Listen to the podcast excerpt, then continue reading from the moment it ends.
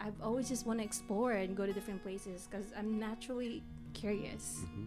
Like how I was when I was a little girl. I want Right. to go this place. What's over there? Yeah. I don't care if it's dangerous. Let's go. Ah, so you're one of those, right? I'm I'm one of those. We're like, yeah. oh shoot, it's crazy. But yeah. Yeah, let's go see what's up. You know, at the end of the day, we're all just human beings. I feel like even though even if you go to a lot of dangerous places in the world, you can still connect with people. Because we're all human beings living in planet Earth, just living in a different world, like you Yeah. know, different worlds in our minds. Welcome everybody to the Bliss Seekers podcast. Our podcast was created to inspire people to find their true purpose and follow their bliss. Check us out on Instagram at Bliss Seekers. Check us out on YouTube at the Bliss Seekers. Make sure you subscribe. Make sure you like. Make sure you hit the notification bell as well.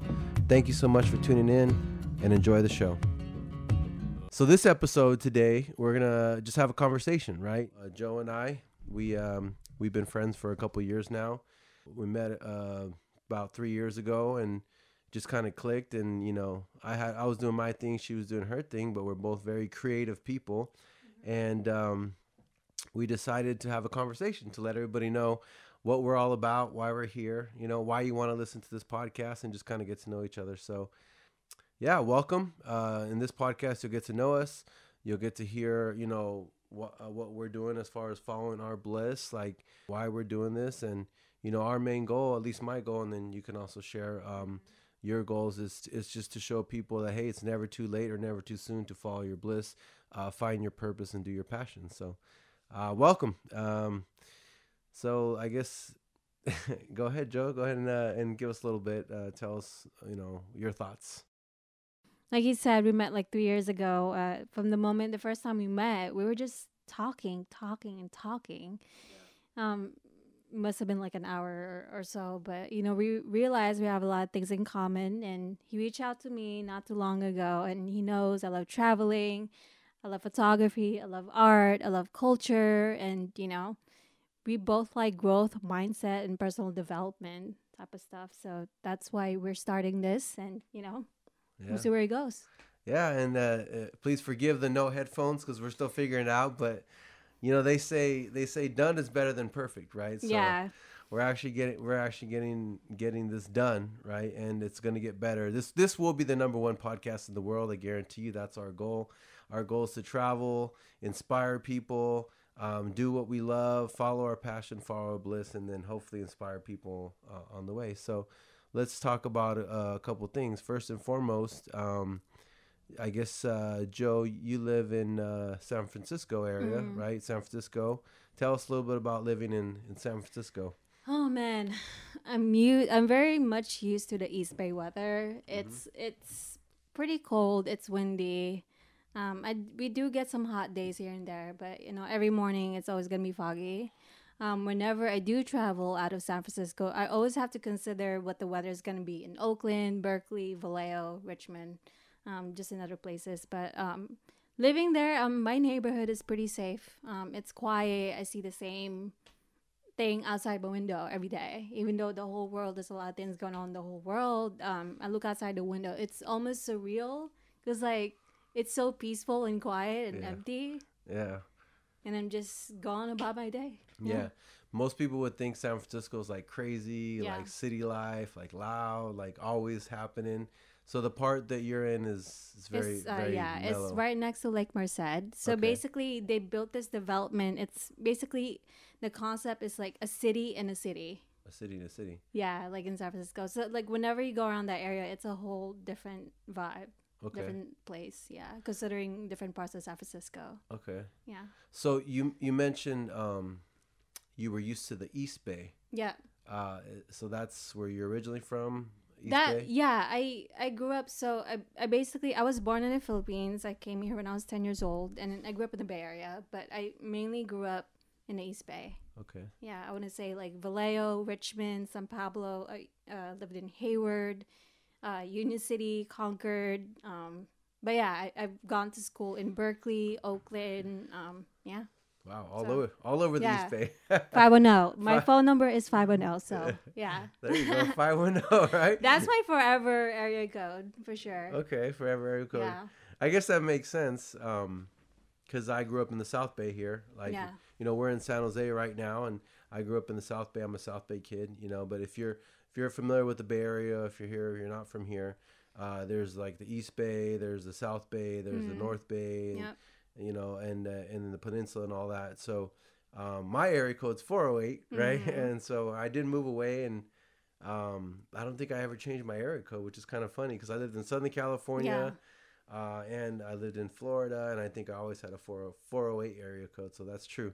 Mm. Um, so you're a 510, and I'm I'm a 510 girl for life. Yeah. There you go. But then you mentioned that you're originally from the Philippines. Yeah, I was born there. So you're born there. So Yeah. tell us a little bit about that. Yeah, so um I I remember when I was 5 years old, um I remember hearing from my, you know, my my mom and my aunts and them like, "Oh, you're, you know, we're going to we're going to America." Basically, they started petitioning us when I was 5 years old, and then it took 5 years. 5 years for us to come get to America. Wow. I, I had no idea. Like I was just I was just a little kid and just you know living my life playing playing with my friends, like going Uh. to school and um, next thing you know it's time to go. And I remember I just remember feeling that like oh my god I'm about to leave my friends. Yeah. About to leave my cousins and my relatives and the people that I've grown to love and grew up with and you know considered like wow these are my family and even my neighbors you know? And I, I remember feeling like feeling that pain in a way like that Yeah. trauma as a 10 year old and I was like I am about to leave these people. Yeah. and I remember feeling that sadness. And then I realized there's nothing I could do. I just have to keep keep going. Yeah. yeah. That oh, I mean, just thinking about that, like I've never had to leave like Yeah. a country. You know what I mean? Mhm.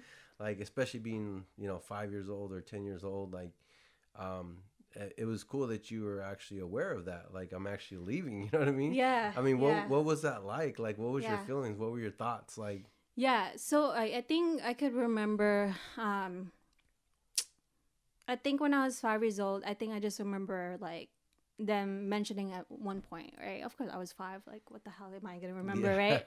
But uh, from then on, when you know when that when it happened, you know, step by step, year by year, whatever. Like when when I was ten years old, I was like, holy shit, we're really leaving, you know. And I remember just I remember saying bye to my friends, and I just, I just, I could remember this feeling of like, in a way, like emptiness, Mhm. because you know, like, like I said, I, I, I got a lot of my bliss, there you go. like a lot Bliss of my seekers, right? excitement. Um, when I was in the Philippines, when me and my friends would just go outside, go play in the rain, go play outside in the rain. It's like it's you don't have to spend anything, Yeah. right? Yeah. You don't have to go too far. If there's like a, a not a tsunami, what do you call that? Like the Um, uh, uh uh, shoot, it's on the tip of my tongue. Anyways, we'll, we'll get right? back to yeah. you, know When it I'm talking rains a lot, right? yeah, Yeah, like I- heavy, heavy rain. Uh, There's my a gosh, I, yeah, I can't think of typhoon. or typhoon or something. Yeah, yeah, yeah. something like that. A rainstorm. yeah, I, I I look forward to going outside and and, and uh, Oh. playing in the rain. That's one of the things I miss the most. Uh, living in the Philippines, living in a, a tropical country, and after we just play, we just go back inside the house and obviously take a shower to clean up. Mhm. And then my mom, you know, was was really uh, nice enough to let us do that whenever it rains. So Yeah. that was really cool. It was it was nice. And then I remember me and my friends would just go outside and go, play, you Mhm. know, do whatever before video games started happening, obviously. But Yeah. we would have like different toys to play with and stuff, and just interacting. Like that was a really amazing social life, I would Yeah. say. You know, um, they don't do that. Is- They don't do that anymore these days. yeah, because they're all they're all about technology and Mhm. stuff. So yeah, I remember me and some of my friends would even like hop on a jeepney and then commute and go somewhere else. I forgot where we would go, but Hop on a what? hop on a jeepney. What's that? You know the jeepney, like the the ride. It's like a tuk tuk. Oh, the but, like the tuk-tuk thing. bigger, Yeah, yeah, yeah. bigger one. Okay, all right, like a- gotcha. Okay, I'll show you a photo. later. yeah.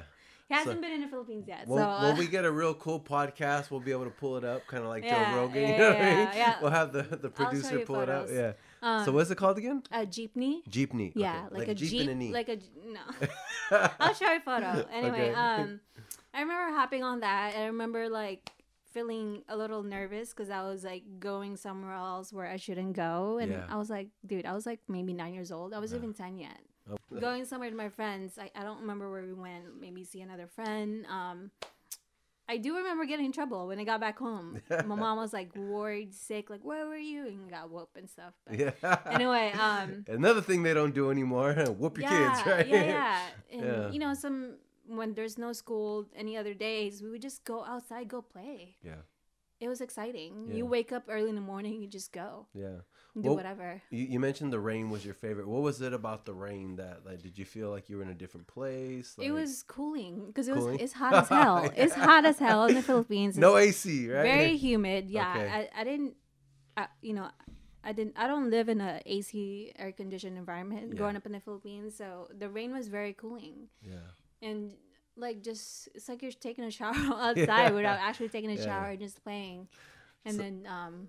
It would get a little flooded a little bit Yeah. um, in certain areas, but mm, we just kick the water Yeah. into someone and just like yeah. Uh, So I guess it makes sense because it's kind of like have fun, but also cool down and yeah, feel good cool at the same down. time. Mhm. Yeah. yeah, tropical. So Yeah. you mentioned the Philippines is tropical. Is it because I used to live in Florida for a little Mhm. while, and that was the first time I ever experienced tropical weather, Mhm. right? Yeah. But what I remember was it rained every day, but it would only rain for like an hour or 2 Uh-huh. But it'd be like an absolute storm, Mm. and then it's beautiful. Like, Yeah. is that kind of how it was in the Philippines, or would it just continue to rain? No, No? there's there's different seasons um, in the Philippines. So there's like like I said, the typhoon season. Typhoon. Yeah. Um, okay. that usually, from what I can remember, it usually happens like sometime in the end of the year. I'm So, like, not. I don't remember, but like, because I remember when I was there back in 2011. Um, I think o- October. Um, so August was it August, September, October for two months. I was out there for two months. Um, it rained uh, majority of the time. Oh wow. I think that was the typhoon season. Yeah. Yeah, yeah. So They I can't really remember what. The, they say the the rainy season in tropical areas is Yeah. actually the most beautiful though. Is that is that the same in the Philippines? How's that beautiful? It like destroy. There's like landslides, like mud. Oh, okay. You know, like Yeah. yeah. I don't know about that. It, Well- it does destroy a lot of places. Because I, I went to Costa Rica and they say the rainy season is the most beautiful there because it's green and stuff oh, like that. Oh, okay. Yeah. I see what you mean. yeah, yeah, but not in the Philippines. Not where I came from. No. Shit would get destroyed. Oh, like, wow. thing- a lot of things will get destroyed. So when there's like, like- a lot of heavy rain Yeah. because there there is a lot of poor people out there, Yeah. right? Like I've seen houses that shouldn't even be in a living condition. right. You know, there's houses where there's no roofs. Like, how are there people living there? I Yeah. don't understand. You know, stuff like that. You know, ima- imagine when it rains. Yeah, so, so rain a could be lot like of your stuff. house is There's gone. a lot of destruction. yeah, Yeah. it happens when typhoon season comes. That's crazy. Yeah, heavy rain. I don't know if you watched that show, 90 Day Fiance. Are you familiar Nuh-uh. with that show? So I'm familiar, but I don't. I don't. you know that guy with no neck, right? Yeah. Big Al or whatever, or Big Ed. Or, or, I'm sorry, I think his name is Big Ed. Anyways, Yeah. he he met this Filipino girl and he went to her town, her poor village, right? And literally, it was the houses you're talking about, like the wiring, you could Yeah. see it, and mhm, mhm. uh, he had uh, he took a bath, but you know their shower is not like a shower; it's like a hose and scrub yourself and. Mhm. Um, and the father said, "I want to shower with you." He didn't get it at first, but it was just like they had shorts on, Oh, right? yeah, but it yeah, was yeah, like, yeah. I don't know if that's a traditional Filipino thing. It's not a traditional thing, but like I mean, people have done that, like friends or whatever. Like, yeah, I'm just gonna shower and have Yeah. the clothes on or whatever. And I've showered outside, but Uh-huh. with my clothes on, okay. just you know. Yeah. So so uh, and then it, so like it, I guess I can kind of understand like what you're talking about, like the the the homes. Some of the homes are not like the best, and some. yeah, are. it's not a. So was your home kind of like a, a good home, or was it was it a it was a good home. We have we definitely have roofs under our head. Um, yeah, it was like more of a like a apartment like compound. okay? Like all the all the houses are like right next to each other, Yeah. kind of thing. But it's a, a apartment comp- compound. Okay. Um, our living condition was pretty decent. You know, um, it, it's safe enough and stuff. So yeah. So is there like in the Philippines? Because I know it's a, it's a poor country, but is there like a middle class, a wealthy, and a poor, or is it just kind of like yeah, rich and poor? I would say so. Um. I would say so. Yeah. Okay. There's the poorest of the poor, yeah, middle class, and uh, the wealthy, like Okay. celebrities and politicians and stuff like that, and So business you- owners. You feel like you grew up kind of like in a middle class Filipino family? I want to say, kind of like in the middle, but bit under middle class, ish. I want to say. Um, Sorry about that. I mean, obviously, I didn't really. I was, you know, I grew up there until I was ten years old, so I don't didn't really had a feel of how the finances are. Like Yeah. you know, there was. that's I true. mean. Uh, for, for as far as I know, there was always food on the table. My mom made sure of that. So our living condition in the Philippines, I consider I consider it as like more of like a under the middle class. Okay. We're I mean, my mom consider us being poor, but we're okay. Yeah. Like how I see it, we had food on the table. There's water. There's you know shower and whatnot. We had we had a roof over our heads, right? So I mean, like when I was just talking about people with no roofs over our heads. That's obviously I consider I consider that being really poor. Yeah. So I want to say just be- below uh, middle class. Yeah. And it, it, I think that's more of American thing, to be honest. Like, Mhm. and it's cool that like you know i i- we live in a capitalist materialistic society and it's like it's always about what you have and having more and you know um you know then people from the philippines like you said you were happy in the rain and as long as you had food in the roof you Yeah. know like there was no concept of like poor rich or whatever you were just happy and you knew you had Mhm. you had enough you know what i Mhm, mean so mhm. that was like a good upbringing you know Yeah. I mean? Yeah. So now you're 10 you realize you're leaving your country Yeah, I'm leaving. Yeah, I'm to go to a, a brand new country. Yep. What was that like as a 10 year old? uh, it was scary. Um, uh, it was it was such a. I felt like I was heartbroken in Yeah, a way yeah. because I was leaving. I was saying bye to my friends. Like. I was saying bye to my friends, my neighbors. You know, the people that you see every single day of your life. Because I Mm-hmm. Grew up in that compound, right? Yeah. And then like all the things I used to do is like go down, go walk down the street and buy some chips from this, um, you know, this old people who had a little store, right? Yeah. Sorry, sorry, sorry store. There's a bunch of that, and just like saying bye to that neighborhood and everything that you see, the environment. It was like surreal. Mhm. You know, it's crazy thinking, uh, talking about it right now. It's been like what, 20 years? Yeah. It's been 21, yeah, 20 years. So it's like, holy shit, you know? And, and I haven't been able to go back there. And I do want to visit, but my mom always, always tells me, don't go there. I'll probably get kidnapped or whatever. But Wow. Yeah. I don't know. Yeah. Uh, yeah, I just remember that feeling like it was, it was a, it was pure sadness that I'm Yeah. leaving. I'm saying bye. What- Yeah, and I was also also I was also scared, but I was mainly sad. Yeah. Yeah, What was your impressions of what you, what did you think the United States was going to be like? cold, Cold? like snow, Snow. and really cold, and a lot of um chocolates. a lot of chocolates. See, guys, like you know, we grew up here, and yeah. then this is what people from different countries they think it's cold and chocolate. That's a, this is a, a young ten year old Filipino girl coming to the Yeah. United States would think lots of chocolate and very and it's cold. cold, as yeah. Right. Remember um that movie um Macaulay Culkin um Home Alone. Home Alone. Yeah, That's one of my favorite movies. yeah, me time. too. That's an awesome. But movie. uh, yeah, it was cold. Literally, when I got here, um, the airport that we flew in is San Francisco Airport. I remember in year 2000, and it was really cold. yeah, Like the the air was so different. It was like like icy. yeah. I'm breathing ice. Yeah. Well, it- you did come to a colder uh, uh, part of the United States too. I mean, San Francisco Yeah. is not cold like like Chicago or something, Right, but right, right. but coming from the Philippines, a tropical Mhm. island, beautiful paradise, to Yeah. come to San Francisco, I guess yeah, it would be pretty cold. Yeah. Um, was that your first time ever on an airplane? Yes. Oh wow, what yeah. was that like? It was uh was it like a 12 hour ride? I think it was a yeah, direct flight 12 hour. Um it was hard to sleep. Um obviously I couldn't move any I, Yeah. as a little girl like I just want to move. I want to play, right? Yeah. Like very active and um I couldn't sleep for a long time. I did take a nap. Um I remember when the when we were landing and my ears was bugging me so hard like Uh, like it up. hurt so bad. Oh wow. It hurt so bad. Like So oh my that it was, like 21 years ago, and you Yeah. could still remember. Yeah, it hurt. Yeah. That's crazy, right? That must have been like a very unique experience. Very unique experience, yeah. yeah. Um, and so now, what what made your family come to San Francisco of all places? So my my dad is a he's a military veteran, right? So basically, um, my aunt, his sister, um, used to be married. Um, Uncle Don, he passed away now. He used to be married to he he used to be in the military as well. So we, I guess, my aunt had a lot of help from his husband, her husband.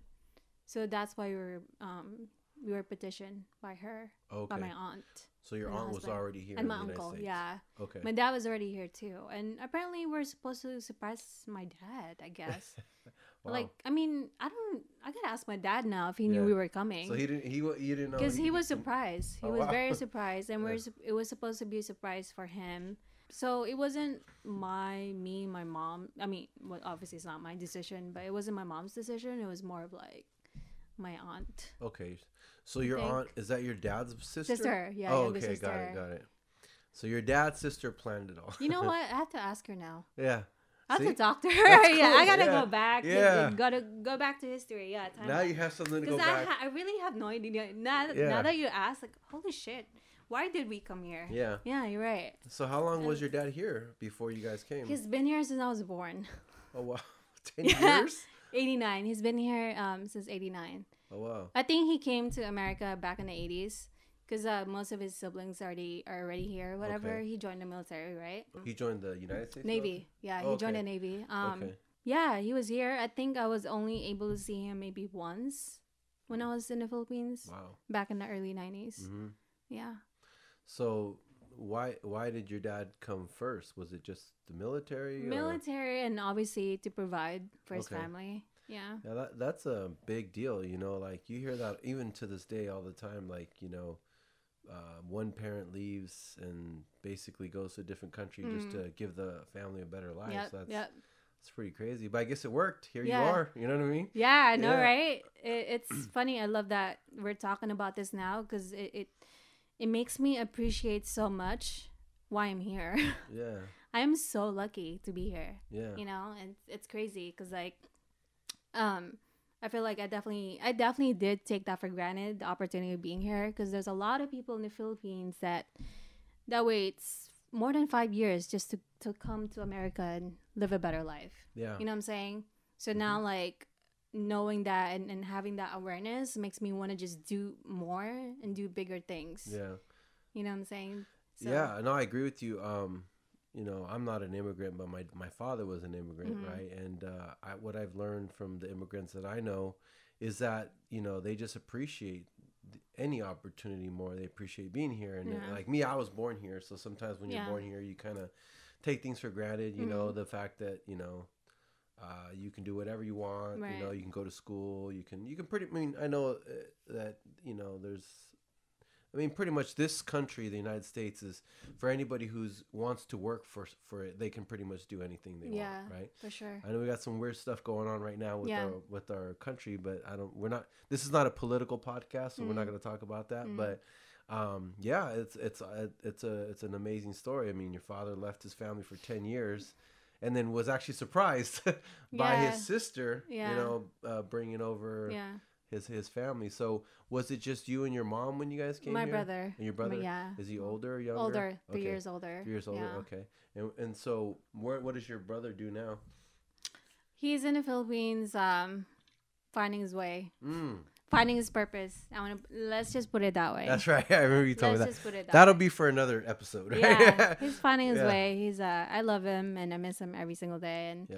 you know I'm rooting for him. Yeah. So one of the reasons why I obviously jump on this podcast too, it's like not only the opportunities, but you know just using this platform because I do. I've always felt like I have a voice, I have something to share. So you know. But you know what? Through this uh, through this journey, um, I think we're both going to discover a lot about ourselves Yeah. and a lot. And then w- through our discoveries and through our experiences, we want to share this with all you people out there that maybe you're sitting there in your cubicle or you're sitting Mhm. there and um, you know in quarantine right now or maybe you just are not happy and or maybe you feel like you have something bigger to do in this world and or maybe you're an immigrant and you're not you know living the american dream this podcast is going to be here for you to get inspired to be able to either figure it out or or if you know what it is and you're scared just go do it because that's what we're doing right now you know what i mean? And uh, so let's get back to that like you, you're you're the lucky one right? Out of your siblings you're Mhm, here. mhm. um you know you're you, you've been here for 21 years you said no I, I wouldn't say 20 years because uh, when I come here, I was 10. But the same month I was turning 11. Okay. So So say 20 years. 20 years, yeah. a good 20 decades, years. Yep. Uh, two thirds of your life, right? You know. Yeah, yeah, Oh, yeah. And uh, and here we are. We're taking the entrepreneurial journey. You know what I mean? Mm-hmm. Um, so uh, so you're here in the United States. Um, let's fast forward to you know now. Let's talk about. Uh, you were just talking about it. Like, why did you decide? So just a background, real quick. Um, Yeah. So uh, I. I, I, currently have been uh, in my career for about 10 years right? Almost 10 years you know and and I, and and um, it's an amazing business an amazing company. I learned a lot in the last nine years. Man i hope i don't sound nasally but anyways whatever. Eh, just just get it done right? Action right? Mhm.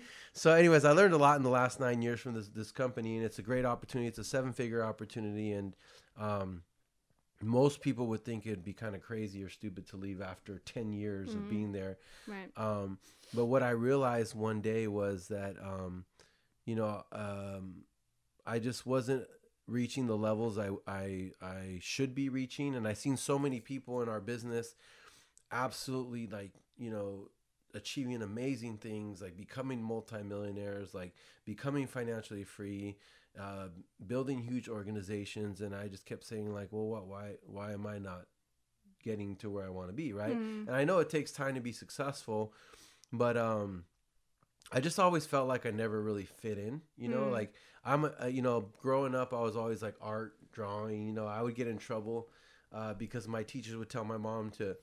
My my teachers, I went to a Christian private school. They would tell my mom to punish me for drawing because that's all I would do is draw, right?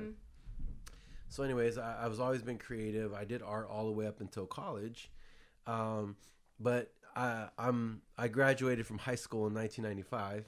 Yeah, 1995, 25 years ago. I'm 42 years old. Those of you guys watching the video podcast will see I, I know I look very young, right? But I'm 42. Uh, so when I graduated in 1995, uh, graphic design was going to be my major because I was an artist. That's what I had my talent Mm. my god-given abilities but in 95 it was like brand new right? Nobody understood nobody knew if it was going to be a, a good career Mm. right? Uh, so i was on an airplane and i met this very successful lady and she kind of like talked to me. She saw uh, something i was drawing right? And she was like uh, it's funny that's a, that's a good story i'll tell it right? She's like hey uh, so we're going to mexico right? And i'm on the plane and i'm drawing this football player because i love sports right? Mm. and uh and she's like hey that's that's really good. She's like she's like what's your name? Let me see that. Like she grabs the art out of my hands. She's like this is really good. What's your name? I'm like uh, isaac. She's like how old are you? I'm like uh, 18 she's like are you going to college? I'm like uh, yeah. And she's like uh, what's your major? And i was like graphic design. Mm. and uh, the whole time i was like why is she asking me these questions? Yeah. right? And then um and then she's like well do you like to sit in front of a computer 24 hours a day seven days a week? And i'm like at the time i didn't really like technology or computers it was brand new. I mean i did i was fascinated by it but i mm-hmm. wasn't like passionate about it right? I was like no. And she's like well do you like to have to have a project done within a certain amount of time? If you don't get it done you don't get paid? I was like no. She's like well then don't do graphic design. She's like i'm dana monosoft i own monosoft corporation we print all you know like the atm cards like wells fargo with the stagecoach Yeah. her company was the one that printed all those cards Mm. so she worked with graphic designers on a daily basis Mm. She's like, don't do graphic design. She's like, these are the top five majors. Anyways, long story short, she was a successful businesswoman. She was on her way to Pepperdine to go teach the students because they had a program at Pepperdine where the, they would bring somebody that was actually doing whatever industry they're teaching, like actually was successful in it, Mm. to come and teach the kids. And she's like, these are the top five majors. I want you to choose one. And uh, it was like business, like medical field, law, whatever. So out of all those, I, I said business is probably the one that was better for me. Right. So I completely switched my major from art and graphics to business. Okay.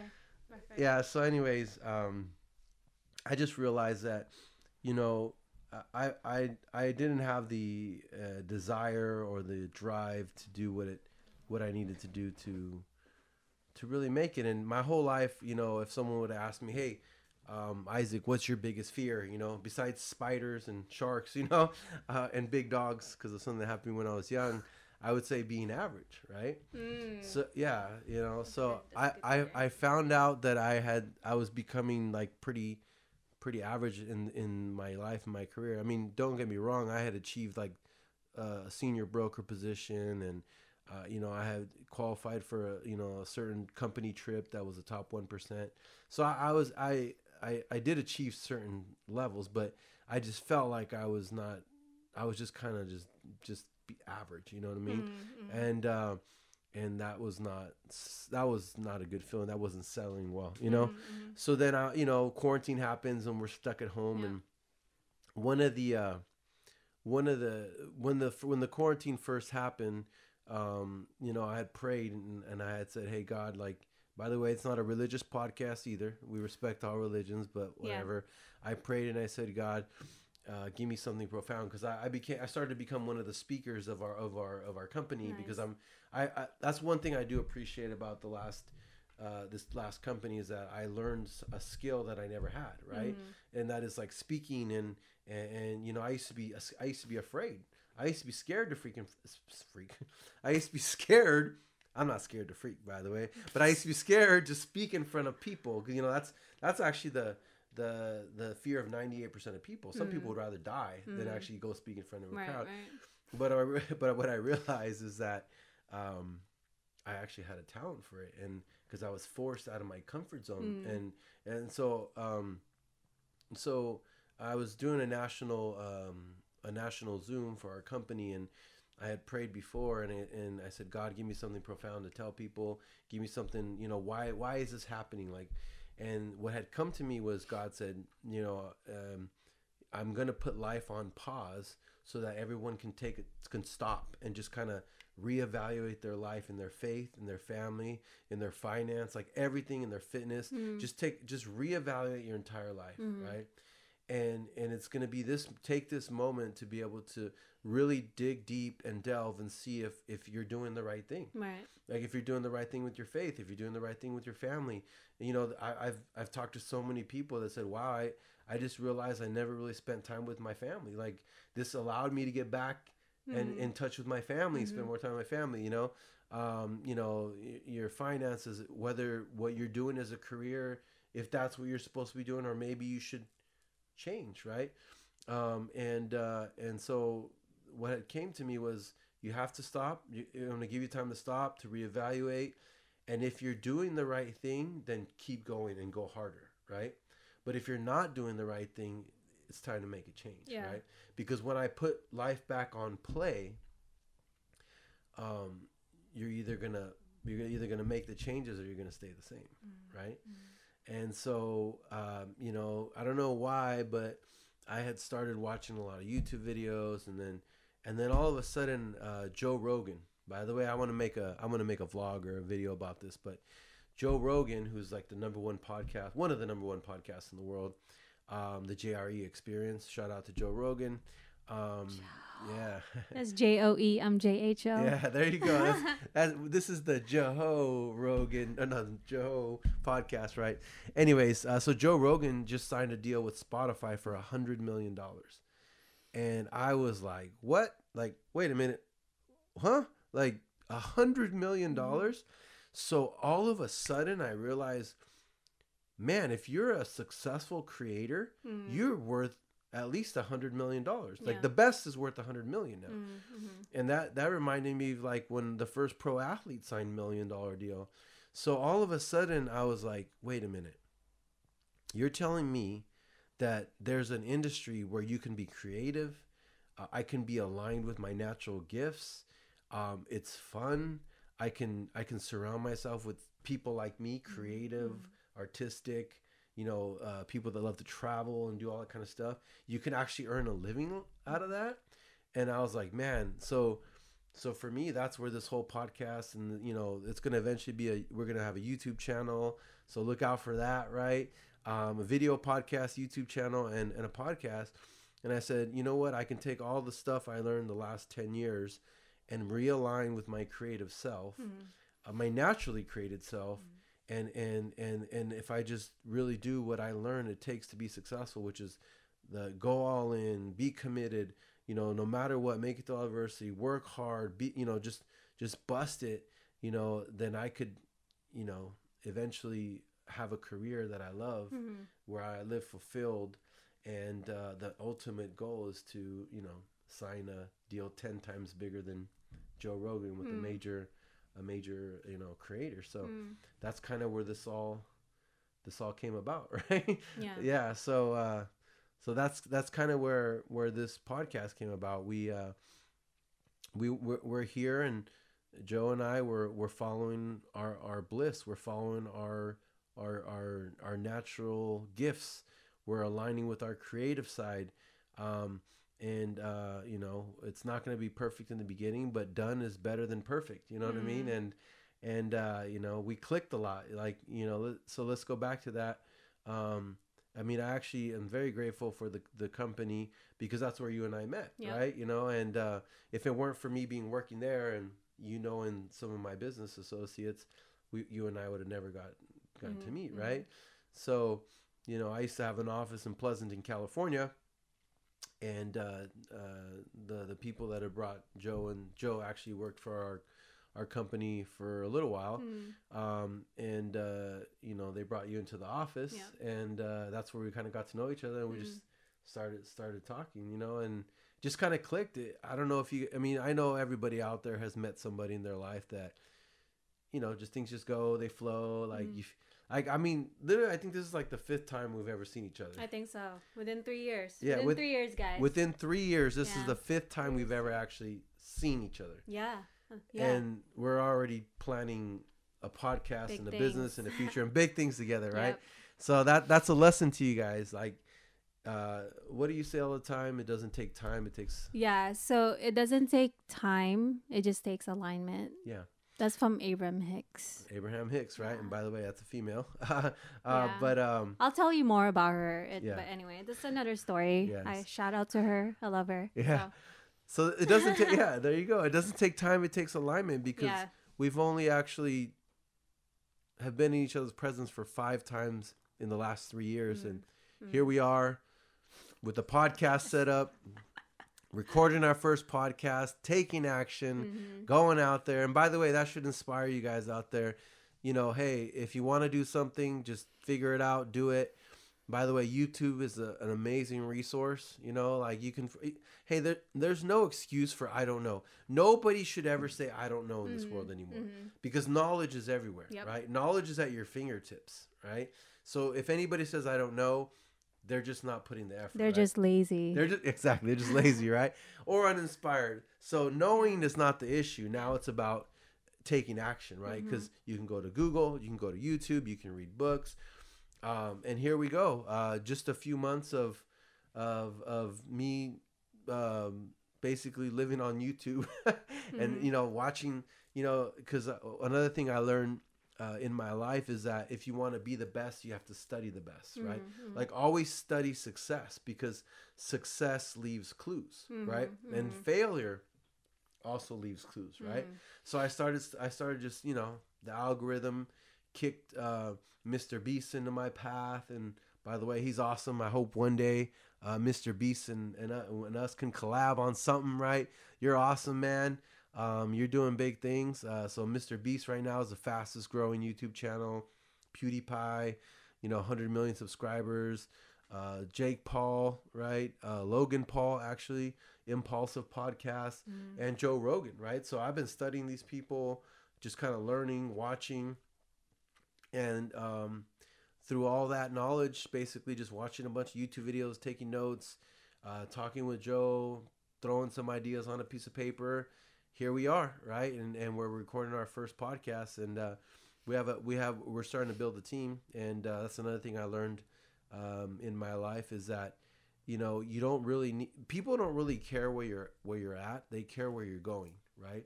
A lot of times people will be like oh well you know i don't want to start something because i don't have this i don't have that i don't have any followers I, we i don't have any subscribers. I don't even think we i think we have like one follower on instagram. Oh i think we have like 10 followers on instagram we haven't even really released the instagram yet we have absolutely zero subscribers because we haven't even created the youtube ch- channel yet uh, but guess what? We have a, a Zoom H5. We have a couple microphones. We have a camera. We have some lighting. Canon. Shout out to Canon. There you go. Canon. Boom. Hopefully they'll sponsor and us. Sigma. Sigma. Sigma, lens right, right? there. Um, we got some Shure microphones, and uh, and here we are, right? Uh, so yeah, that should be an inspiration to all you guys out there that it just takes action, man. Just do it, right? Like like seriously, uh, life's too short, um, and uh, you have to do what what really what moves you, right? Because you'll end up in a place where you're miserable, and it'll affect the rest of your life. It'll affect your family. It'll affect everything else, and you know, in this day and age, in 2020, with uh, the internet and technology, man, you can make money almost doing everything in this mm-hmm. in this world. But here we are. We're both creative people, and we're following our bliss. And I I, I feel like podcasting is going to be one of my strengths because I like to converse with people. I like to listen. Um, but let's talk about photography because that's your thing, right? Yeah. Um, Jho's an amazing photographer. Um, she has a lot of things she wants to do with photography. So let's talk about the photography. So, how did you get into photography? When did you get into it? Uh, talk a little bit about that. Yeah, so from what I can remember, um, when my nephew was born back in 2009, I had an iPhone, so I started taking photos of him every single time I see him. I just like I just don't want to miss a thing, like mm-hmm. Aerosmith. There you song, go, right? I don't want to miss a thing. Like I, I want to capture every moment. It was right. like obsessive in a way, yeah. you know what I'm saying? So and after even with my nephew, I started like my for some reason my vision just opened up mm-hmm. in a mm-hmm. different way. I'm like, oh my god, that looks kind of cool. I want to capture it. Boom. Yeah. Started taking photos of random things anywhere I go. By the way, I'm exactly like that. Really? Yeah. yeah. Yeah. So I remember living in Hayward with my with my ex with my girlfriend at that time, back in Hayward, 2011. Um, I remember walking around the streets by Hayward BART. I remember seeing this graffiti I couldn't stop staring at it. So I was like, you know what? I'm gonna take a photo. It's like I followed my bliss, basically, right? right? So it just went on and on and on. So I, I basically started as an iPhone photographer. Yeah. and by the way, with the new iPhone 11, that thing is like it's a beast. legit. Yeah. Yeah, yeah. Yeah. So so the iPhone was was what yeah. sparked it. Yeah. Yeah, well, that was like basically my first tool. It was back in 2010. So as I started taking photos with iPhone, and I just started getting creative, really mm-hmm. getting the mood for it. Like anything I see, you know, just yeah. because of iPhone too. Yeah. It helps when you have a tool right in front of you that you have every single day. Shout out to Apple, by the way. Yeah. Thank you for yeah. making that phone. That's very um, true. They made it very simple. Yeah. Yeah, yeah. So and I started, you know, photo editing with my phone. Um, you know, and then time goes by. I think I want to say three years later, to 2013, I, I got a I had another girlfriend and she bought me a camera. Oh wow! She actually bought me a camera for my birthday. Wow, and it's a nice. Girlfriend. She knows. Yeah. She knows who she is. Yeah. So Shout out to. Thank, she's one of my good friends. There you go. Yeah, I'm not gonna say her name. Okay. Yeah, but she's one of my good friends. Okay. She's like family.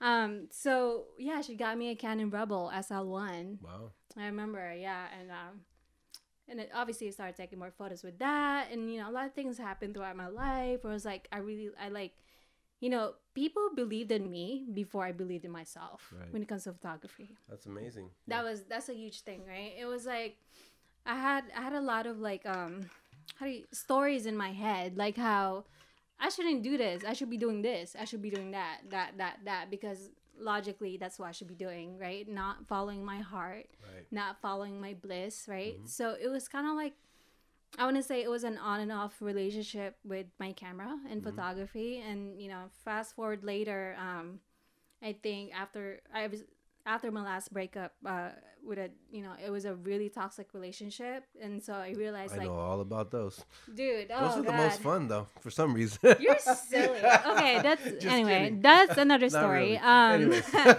it made me realize like go back to the things i, I love doing right. like i have to focus on me no matter what what i love doing and how i can progress right so i basically um i started um taking classes back in 2016 i want to say and then i jump into doing professional photography 2017 okay. So, so like i've been three a, years ago. Yeah so i've been i've been a freelance photographer for about three years now. Yeah. Um yeah and then this whole lockdown quarantine happened. I got some time off and kind of like sat with myself and i'm like what do i really want to do? Like i know there's i already have all these plans lined up right? But like I've always wanted to travel and explore and be a tourist in my own state. Right. But I was always working. Right. I was always seeing people, whatever, not you know, like people you have to go see and meet and whatnot. Always working, and I've always just want to explore and go to different places because I'm naturally curious. Mhm. Like how I was when I was a little girl. I want Right. to go this place. What's over there? Yeah. I don't care if it's dangerous. Let's just go. Ah, so you're one of those, right? I'm I'm one of those. We're like, yeah. oh shoot, it's crazy. But yeah. Yeah, let's go see what's up. You know, at the end of the day, we're all just human beings. It's Mm-hmm. not like I I feel like even though even if you go to a lot of dangerous dangerous places in the world, you can still connect with people Right. because we're all human beings Mm-hmm. living in planet Earth, just living in a different world, like you Yeah. know, different worlds in our minds or whatever. But um, so yeah, I've been a freelance photographer for the last three years, and uh, basically when this whole lockdown quarantine happened, I really had to like sat sit. With, I sat with myself, I meditated, and realized like, wow, I really want to just explore and take photos and you know and obviously go to different countries and i want to be able to use my photography as, as a voice for them you know what i'm saying Yeah. like uh, i was watching this uh the series on on netflix called tales by light Okay. so basically these photographers go to different countries and one of them are you know um orlando bloom unicef uh, ambassador so he's not yeah Okay. he's not he's not the photographer but he's out there and there's other photographers so it's basically um showing that there's parts of like india like these little kids wake up every morning and pick up trash on the train tracks Right. And that's really dangerous they look like my nephew nephew's age right and like basically just knowing that this type of stuff happens in different parts of the world makes me feel like I have a bigger purpose when it comes to photography. So I want to be able to like you know use use uh, photography to you know ex gain bring them some ex- kind of exposure Mhm. so other people can help and learn about what they're doing. Yeah, like tell a story Yeah, tell a story. or tell their story. yeah and i want i'm very resource resourceful and i know that you know once i'm i am able to go to different countries and uh, i would i could figure out ways to like have other people help them out you know not you know using photography in other ways so Yeah. Well, they say a picture is worth a thousand words, right? Yeah. So, it made me cry one of those episodes on tales by light it really made me cry it was mm. like holy shit like this is happening in different parts of the world and we had no idea yeah. I had no idea.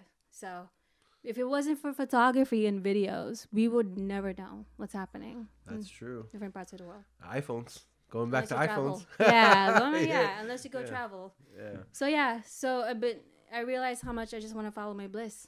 Yeah. And you know, and I think it was Joseph Campbell who said, "Follow your bliss." Simple as that.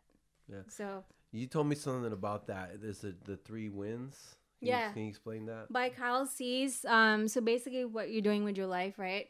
You gotta think about like, is it fulfilling you? Is it giving you self fulfillment, right? The second thing is like, is it is it being at service for other people? Is it fulfilling other people? Right. So the third win should be about like, does it is it making the world a better place? So that's three wins right there. So can you repeat the three wins again? So the first one is uh, is it fulfilling you? What So- you're so doing? fulfilling yourself, your Self-fulfillment. Yep. purpose, your your bliss. purpose. Okay. Yeah. The second would be is it fulfilling other people, So helping others, helping others. right? And the third win would be is it making the world a better place? Make the world a better place. Yeah. So there you guys heard it, right? Three Follow your bliss, help others, and make the world a better place. Shout out to Kyle Cease There The you go. Illusion of Money. That was a good book. So Yeah. Uh, well, that that's awesome. And and so, so your goal, your ultimate goal through photography, is not only to travel. Yeah. but to share the story of people who don't have a voice through your pictures. That absolutely. Not just that. I mean, that's also like you know that's another thing I want to do with photography. The other thing is, very pretty much expressing myself okay? through art. Okay. And I have a lot of ideas in my head, like so many ideas. So So can you give can you give us an example of like how how what what's a Jho? How do you express yourself through a, through a photography? Do photography. Um, I'm gonna start doing a lot more self portraits, okay. self photography of how I would be feeling, if it, like the type of mood, like if I'm like going through like a very dark time, how would I want to put that out as a as a photo? Okay. Like obviously it's gonna be really moody. It's gonna Yeah. be kind of darkish. Yeah. So just self, a lot of self expression, and not just with me, but also with other people. You know what I mean? And and basically putting our emotions in in photographs. Yeah. And obviously other people can resonate with that, relate with that. So that builds more connection too with other people.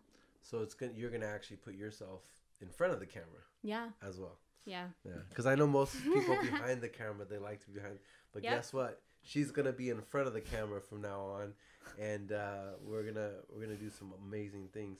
So talking about the photography, I know you had shared some pictures of some uh, bartenders. I think it was in Guatemala. Guatemala, Yeah, Antigua. yeah. Yeah, I love that place. Shout so out. so uh, Guatemala. Guatemala. If you guys want us to go, let us know. we are going actually. Yeah, So.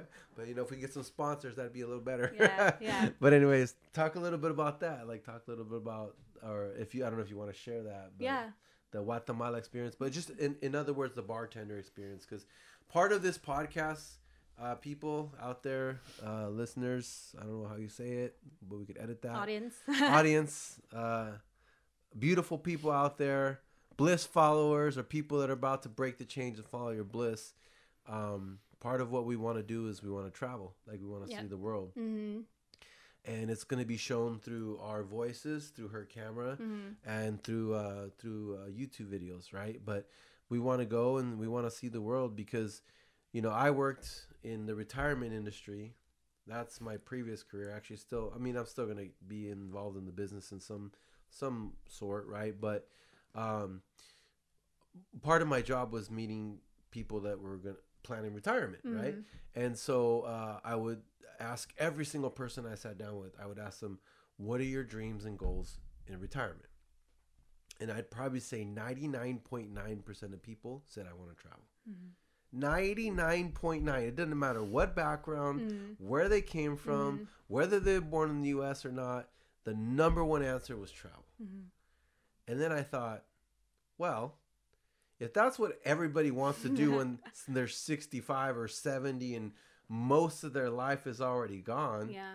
why don't I figure out a way to do that and that be my life every single day? Yeah. Right? Mm-hmm. Um, you know, they say uh, the you know, and if you're an employee, don't take this the wrong way, but they say most employees or people who have jobs they don't like, they love the weekend. It's like happy hump day because Mhm. guess what? You're halfway through the week. Yeah. TGIF because you're that weekend's over. Mhm. And, you know, you know, uh, you know, because then you can go party on Saturday and then Sunday fun day, and then guess what? You're back all Mm-hmm. you're back to it on Monday, Mhm. right?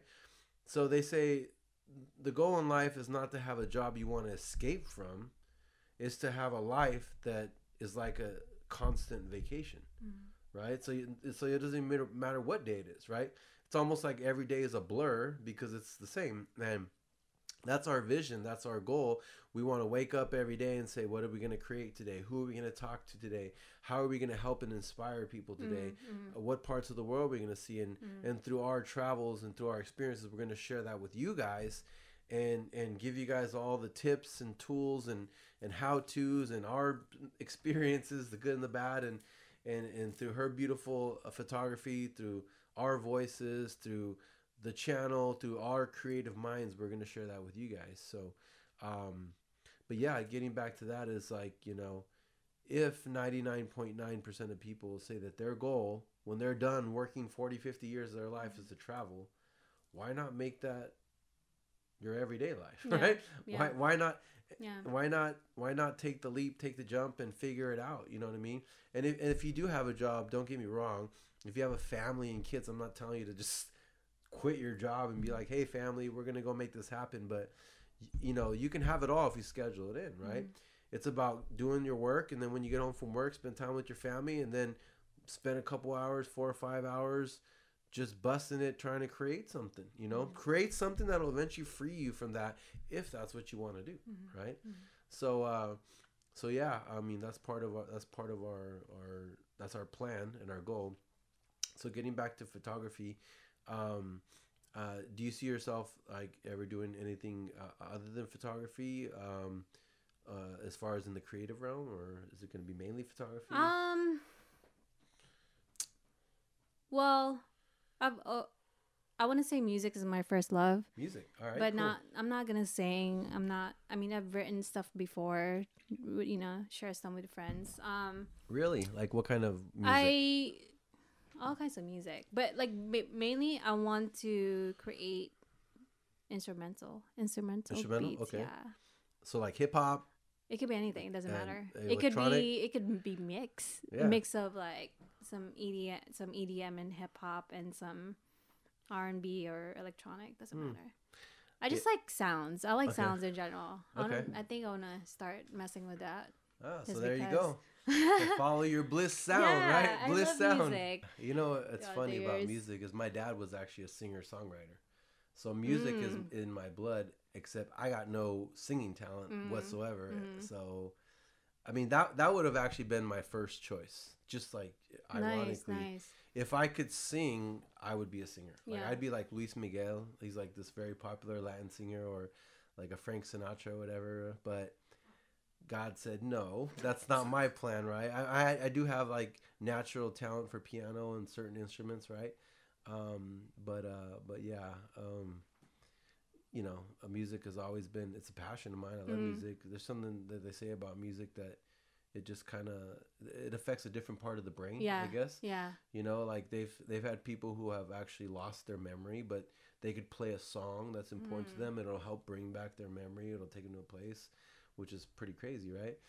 Uh, another thing is I watch PewDiePie sometimes. Shout out to PewDiePie, right? Um, but he like he'll make like a funny sound and like, and then he'll like turn it into a song because he also kind of creates music too. So, well, that's cool. Well, so, actually, another thing I want to add: filmmaking, like a short story, like a short. Um, I've been around people who created film. Um, basically, like a what do you call that? A short film. Mhm. So it's crazy how like um, a three-minute film basically can be done in 24 hours. wow, 24 hours then obviously you gotta do the editing and stuff Yeah. like that but i think just creating like a powerful story but even though it's like a three minute five minute ten minute Mm-hmm. film i necessarily I, i'm not gonna be the one obviously like um behind the camera but i want to i want to be directing it in some way i want to be able to um sit with a few other people and create like a very impactful story and be one of the basically writers or creators whatever it's called i'm very inspired um i feel like we're in the right place the right time right now Mm-hmm. um like i said like i don't want to be 40 or 50 or 60 Hey, or I'm 40. What are you talking about? all right i don't want to be 50 60 kidding. 70 I look 26 and feel 26. and, it's all good. and be like oh my god i should have done this yeah. Yeah. i don't regret is one of my biggest fears Yeah. it's probably my biggest fear Yeah. actually so They say, they say um, when when you're old and and about to pass away, they say you're you're not ever gonna regret the things you did. You're gonna regret the things you didn't. you didn't do right? hmm And by the way, you know, like, you know, you mentioned something earlier. You had like a, a, a on-off relationship with your camera. yep And let's talk about that real quick because I can kind of relate to that. yeah The reason why most of us struggle with following our passions is because we're kind of taught by parents or people Mm-hmm. around us that we're supposed to do something because it's what worked for them or it was like their thing or it's what they think is best for us. Mhm. But really the only people that know what's best for you is you, Mhm. right? Yeah. Um I have a story um you know about where when I was young, I, I was able to get an internship in the NFL. You know, I was 18 years old and I worked for the Oakland Raiders. And, you know, it was an amazing achievement. I wrote the team a letter and that's how I got in, right?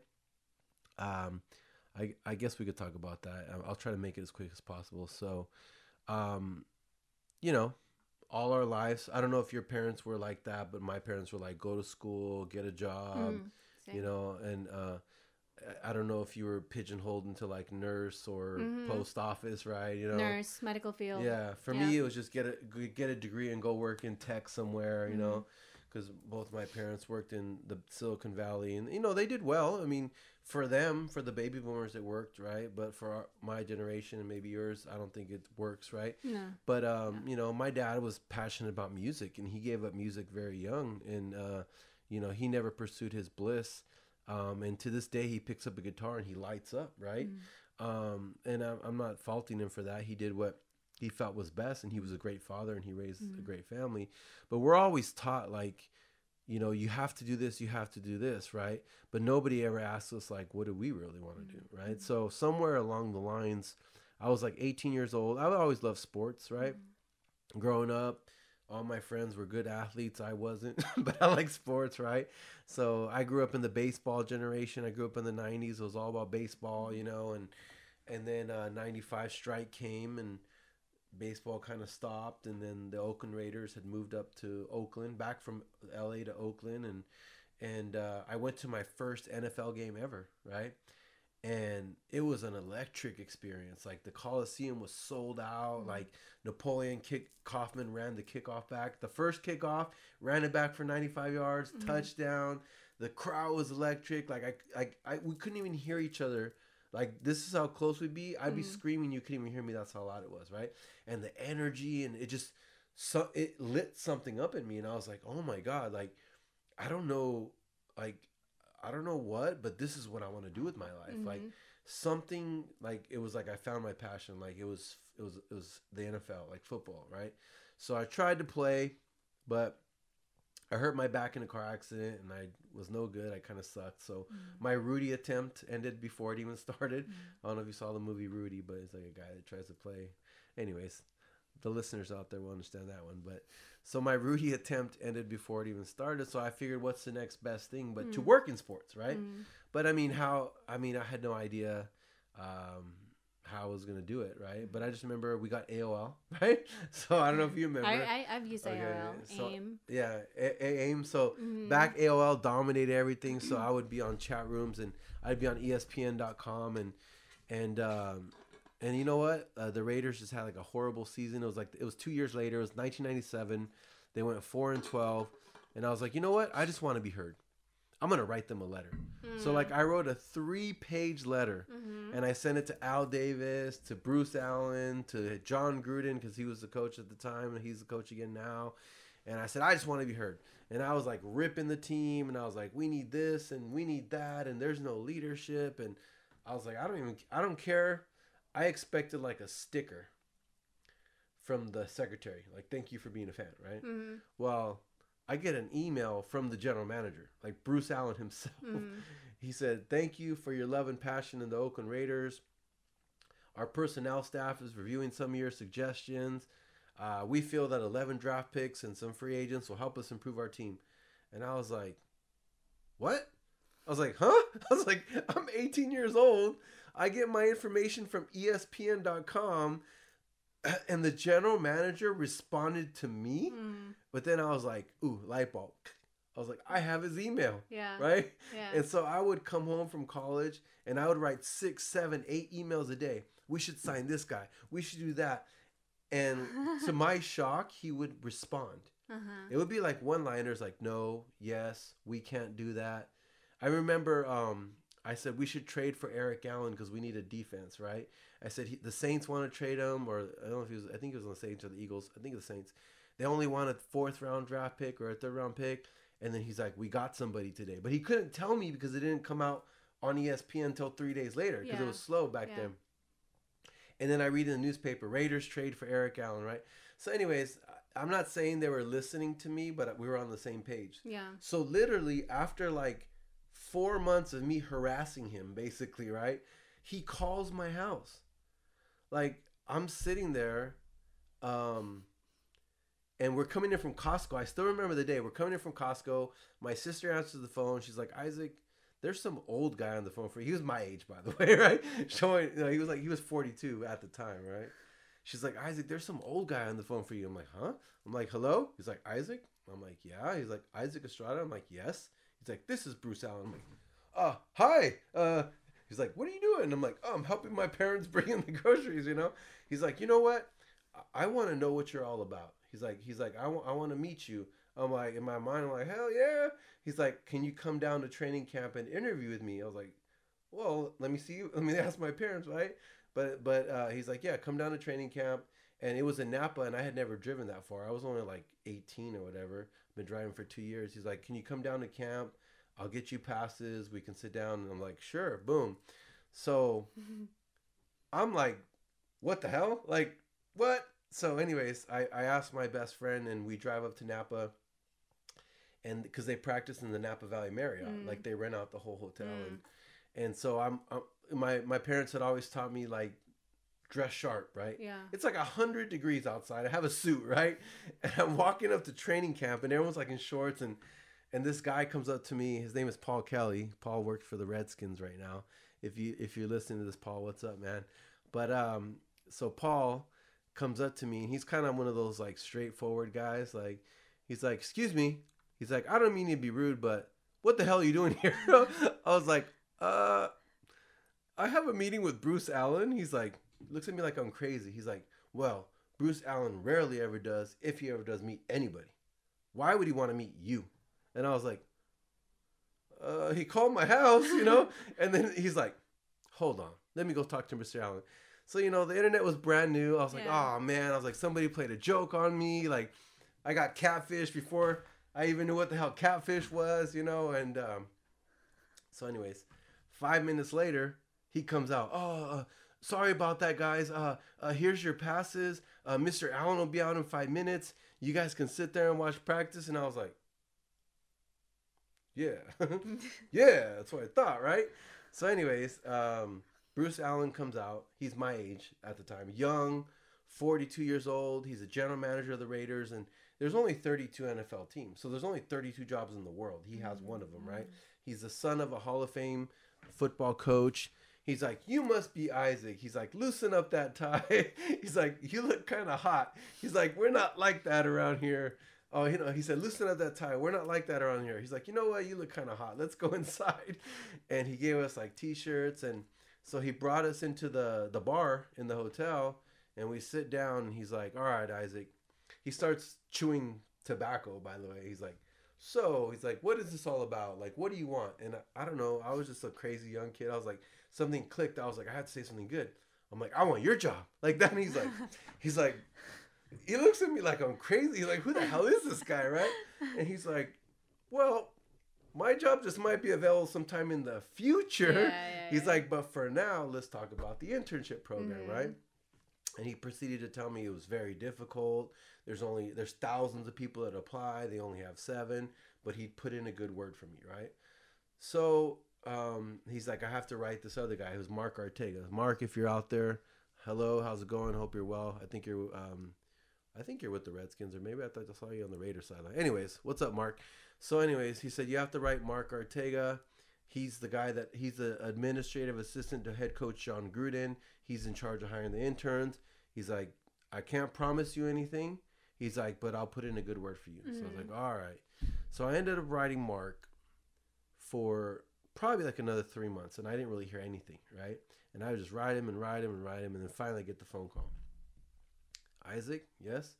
Isaac Estrada, yes. This is Mark Ortega, administrative assistant to head coach Jon Gruden. I was like, yes. He's like, you know what, Isaac? He's like, I apologize for not getting back to you because I literally shuffled through thousands of applications. And all of a sudden I was like, oh, I didn't get it, you know? He's like, you know, and I only have seven spots to fill. So I was like, all right, he's letting me down nicely, right? And he's like, but you know what? He's like, you've been the most persistent Mm. applicant I've ever had. And I've been here for 12 years. Wow. He's like, and I can hear the passion in your voice. Mhm. He's like, so I'm going to give you a shot. He's like, show up to camp July. So July, July 17th, 1999. 17. Yeah, 1999 was my first internship with the Oakland Raiders as an 18 year old kid who, as a 19 year old kid now, who wrote a letter, and that's how I got into the team. Wow. So my point to that long ass story was the whole time my parents were like, "You're wasting your time. You're chasing an impossible dream. They're never gonna hire you. Do your homework." And the minute I got the job, they're like, "My my son works for the Raiders." Mm-hmm. So my point to you people out there is if you're having that struggle, like, you know, between what you really want to do and what your parents or society's telling you to do, trust me, like, go after what you want to do. You know what I mean? Because that moment, I proved to myself, they say that you can do anything in your life if you really put your mind to it and work hard. I literally proved it to myself Mm. at 18. I was like, holy crap. Mhm. Like, I made this happen. Mhm. Like, this is nuts. Like, I'm working for the, the NFL. I'm 18 years old. I'm an intern with the Raiders. I didn't know anybody. Everybody else in there had an uncle, uh, a, a, a parent. They, they knew somebody that got them in, right? I was the only one that earned myself way in there, right? But here's the other thing to the story. So, um, I, I was kept the longest out of all the interns in 1999. They wanted to bring me on board. I was ready to go into personnel at 18 years old, but I never got to meet Al Davis. Rest in peace, Al Davis. Um, I never got to meet Al. I got to meet him once, but I didn't get to know him, right? Um, and they were gonna bring me into personnel, right? And that's like Al's like nobody goes into personnel unless I know you, right? Because he didn't trust anybody with his personnel department.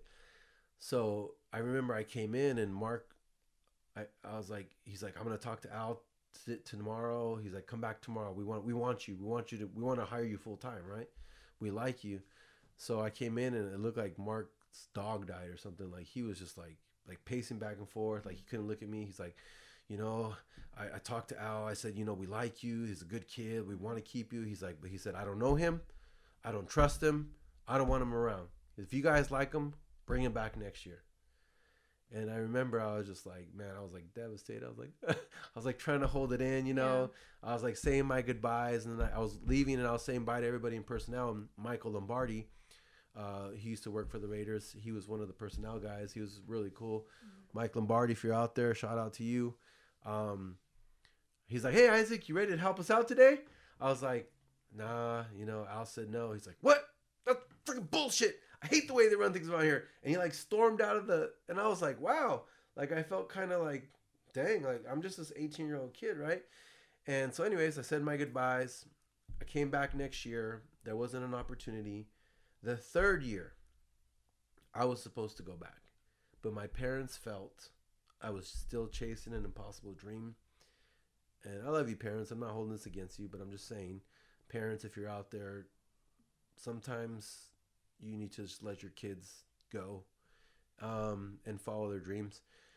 So they said, You have to go to summer school. We're not letting you go to the internship. So I missed an internship. And I remember Mark told me, He goes, If you don't get hired the first year or the second year or the third year, just keep coming back. The worst thing you can do is disappear. Well, I was a kid. I had to listen to my parents. I went to summer school because I wasn't really doing well in school. Um, well, that year, Jon Gruden got traded to Tampa Bay, and all my connections within the organization left with him. And I remember they had already promised me a, a job that year, and I called, and Paul took over, and he said, "You know, Mark didn't tell me about that. I heard already filled your spot." So my dream ended there, right? And you know, I, they gave me a, a, a chance to interview for a full time job in 2003, I think it was. A couple years later, it, get, it it went to another guy. He's like with the Seattle Seahawks now, and and I went on with my life, right? But um, my my whole purpose to that story, number one, to inspire somebody. If you're out there and it seems impossible, like just do it. I mean, if you if you believe it more than anybody else, and you work and you and you will it to happen. And by the way, I was doing affirmations back then. I had no idea what the hell they were, but I had like I always had these older mentors in my life. He told me mm-hmm. write down I am an intern with the Oakland Raiders mm. and put it everywhere. Mm-hmm. I had it in my car. I had it on my bathroom mirror, mm-hmm. and now I'm an intern with the Oak Raiders. I'm an intern with the Oakland Raiders, and um, and so yeah. So if you're out there and and, and, and you want to do something, like do it. Like I hope use my story as inspiration because I did something that was most people would think is impossible, right? And and I, I, I willed it to happen. I affirmed it to happen. I worked hard for it to happen. And unfortunately, because of circumstance and because of you know my parents believing that it was better for me to go to college, that door closed, right? But you know I don't regret it. Everything happens for a reason, right? But um, but my point to that is a lot of times uh, we struggle, you know, because we're programmed to try to live someone else's dream. You know what I mean? Um, our parents' dream. Usually, we end up living our parents' dream, right? Um, so if you're if if you're out there and and you know, just just ask yourself, am I really living my dream? Like what is if it's if you're not if you're not living your dreams, you're probably living someone else's dreams. Um, but if you really want to pursue your bliss and follow your passion, go do it because I proved it to myself when I was 18 and that's exactly what we're going to do here with this podcast because I know I've done it. I know what it takes. Like it takes work, it takes effort.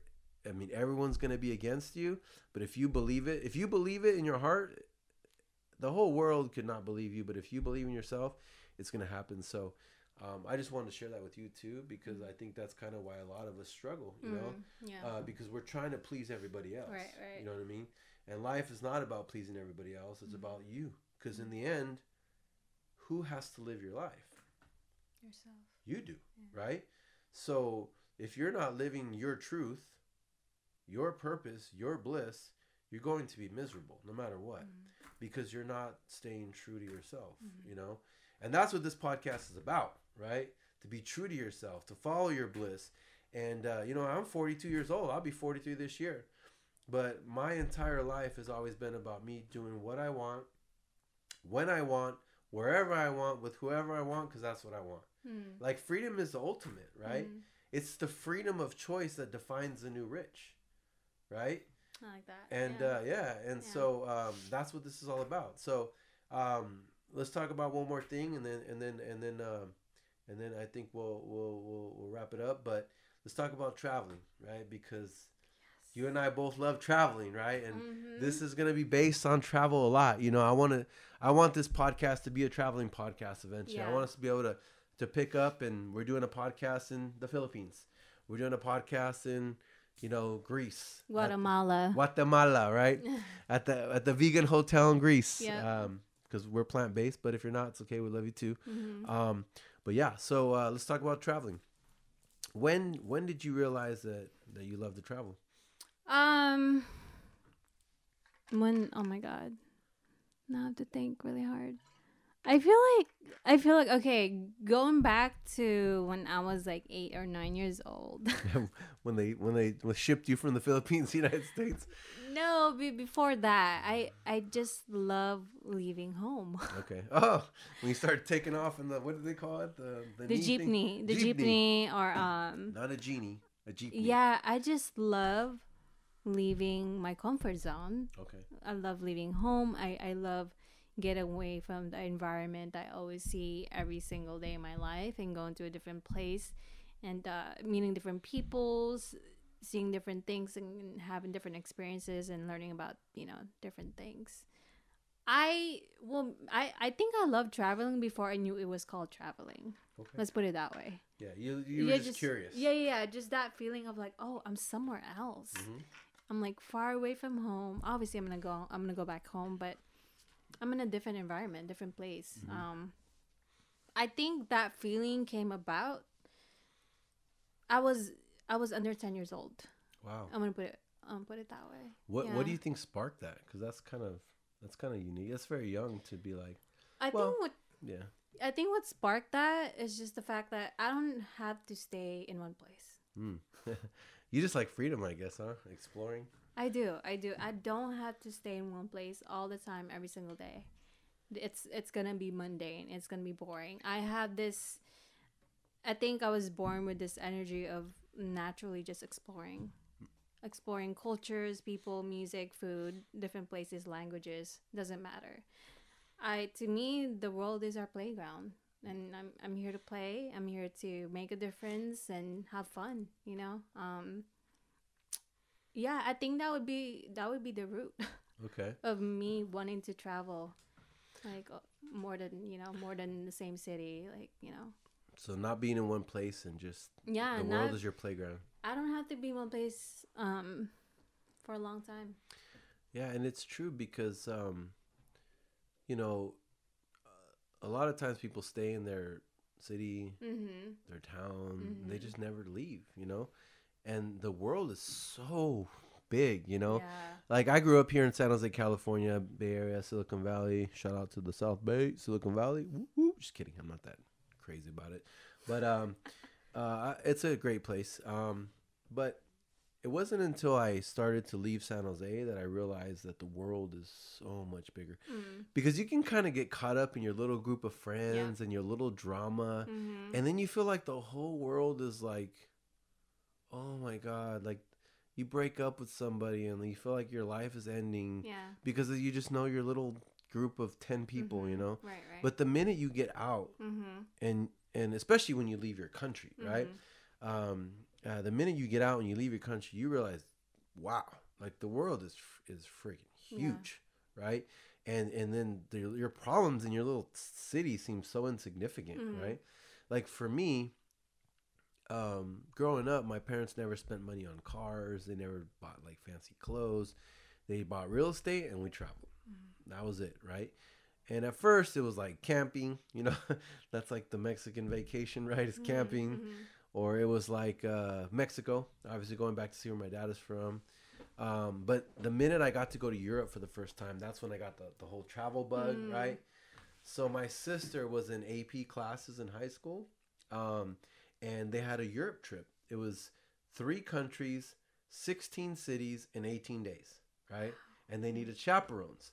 So I was two years graduated from the same high school she went to, so I was eligible to be a chaperone Mm.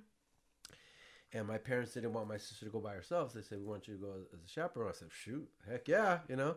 So we went to England, France, well, England, France, and Italy, right? Mm. So we went to London, Paris, Florence, Venice, Siena, and Rome. I don't know. It was like went all over the place, right? Uh, it was just amazing, and like man, we went to see the Crown Jewels in London. We went to Big Ben. We went to like, so it was like a touristy thing, but we saw all the the Mhm. best things Mhm. went to the opera house the Mhm. louvre so the louvre museum in france i took an art history class at de Anza college and i was bored out of my mind Mhm. i was like why the hell do we study this stuff Mhm. right i'm like why like who needs to learn about egyptian ruins right Mhm. okay this is me like dumb little 18 year old american kid that's never been out of san jose right Yeah. well, never been other than Mexico and, and San Jose, right? And then I go to the Louvre and I actually see what it was in the book in person. Mm. And I was like speechless. Yeah. I just remember looking at the uh, Egyptian stuff and I'm like, I remember I whispered him, I was like, so this is why we study it. Mm-hmm. And, but I would have never, I would have never got that experience had I not traveled. Yeah. had I not actually seen it. Now it makes sense to me. Like Mhm. this is amazing. Like this Mhm. is how the heck did they do this? You Mhm. know, this is thousands of years old. And then we went to like eat pizza in Italy, and I remember I ordered a combination, Mhm. right? And they, the guy looked at me like I was crazy. He's like, "Oh no, that is American. We don't have we have margherita." And then I was like, "Oh, sorry." And then, uh, and then he, and then I tried to share, and he's like, "No, one per person, right?" So, anyways, I, I, I learned that combination pizza is American. They don't have it in Italy. Maybe they do now, but this was like 1998 or 97. Um, I mean, but I ate pizza in Italy, gelato in Venice. Like, I mean, it just, I mean, I was never the same. Yeah. right? And I just realized, I mean, maybe for you coming from a different country, it's almost a Mm. different perspective because you already know the world's much bigger, right? Mm. Uh, but for me, it being uh, American and growing up in a small city like San Jose, I mean, San Jose is huge now, but when I was growing up, it wasn't that big. Mm. Um, it just, I mean, I was hooked, right? I was like, this is amazing. Um, I understand people are different. The world is so much bigger. Mm. You know, the problems I had back in San Jose seem like nothing anymore, right? Mm.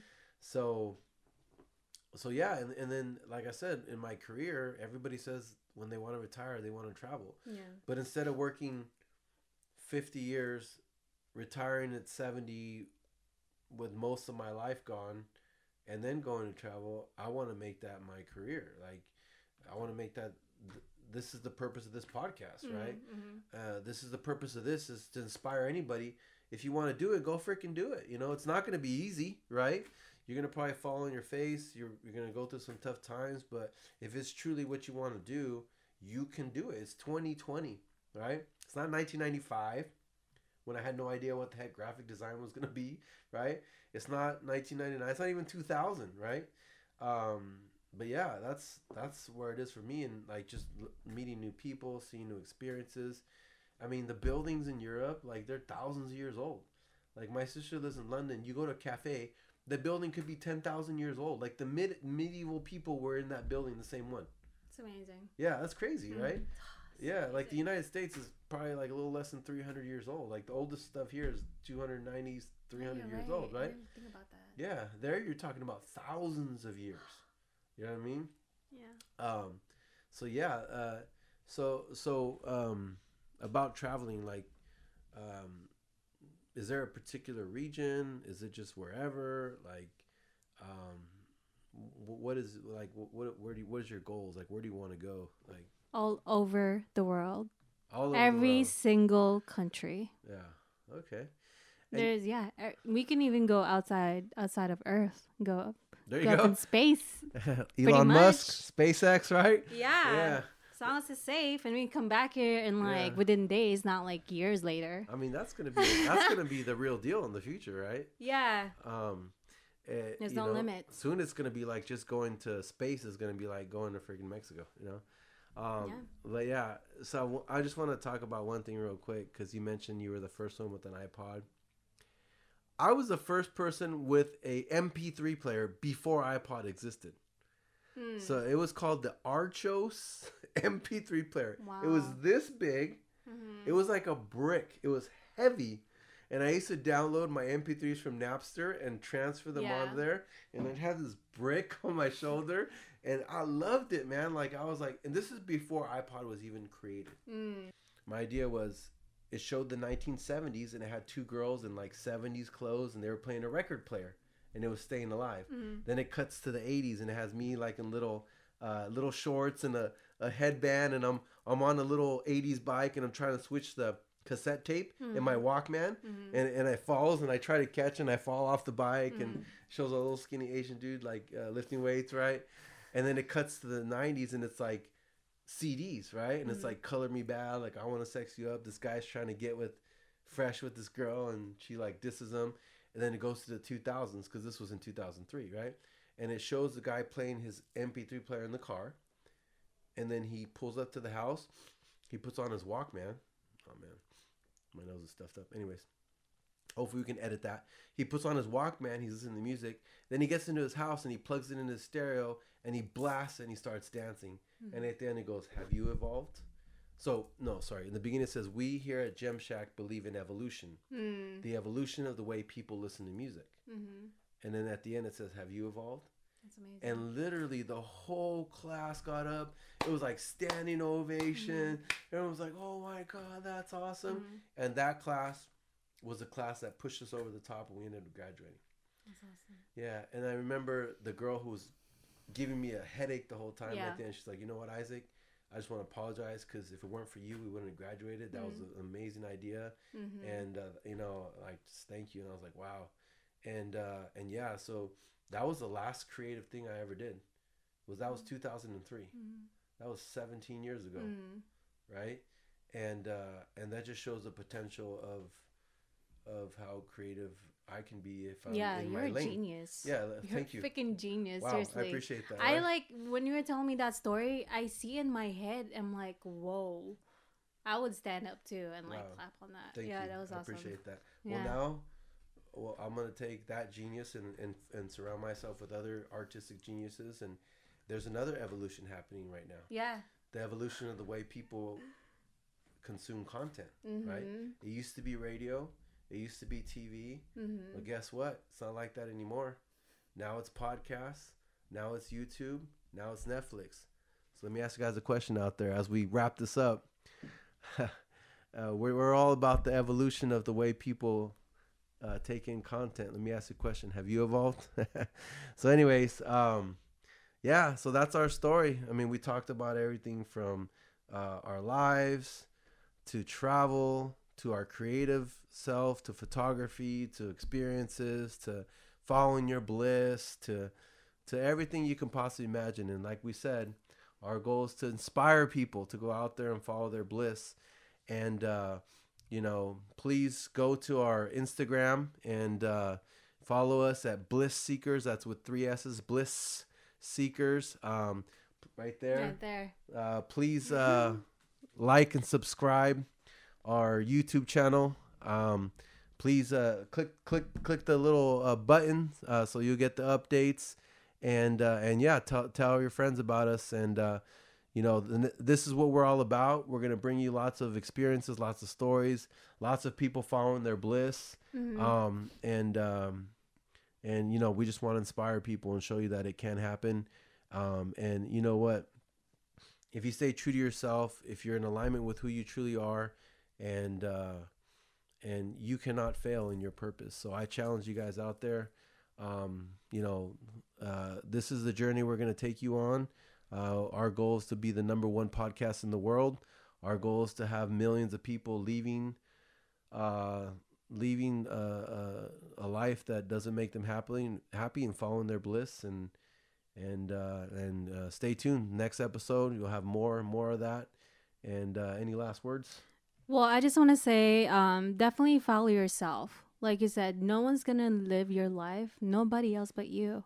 At the end of the day, it's your choice. It's your decision. It's your time.